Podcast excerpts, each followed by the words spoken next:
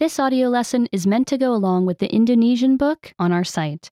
Be sure to get your book at indonesianpod101.com. Banyak rasa. Many tastes.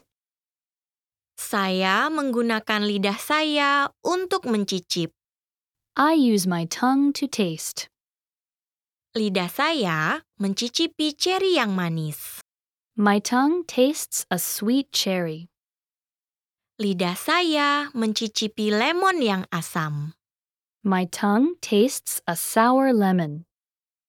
Lidah saya mencicipi pretzel yang asin. My tongue tastes a salty pretzel. Lidah saya mencicipi bayam yang pahit. My tongue tastes bitter spinach. Lidah saya mencicipi ikan yang gurih.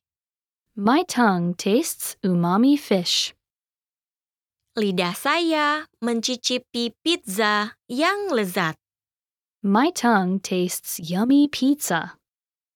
Remember, you can download the book for this oh lesson and unlock even more great lessons like this. Go to IndonesianPod101.com.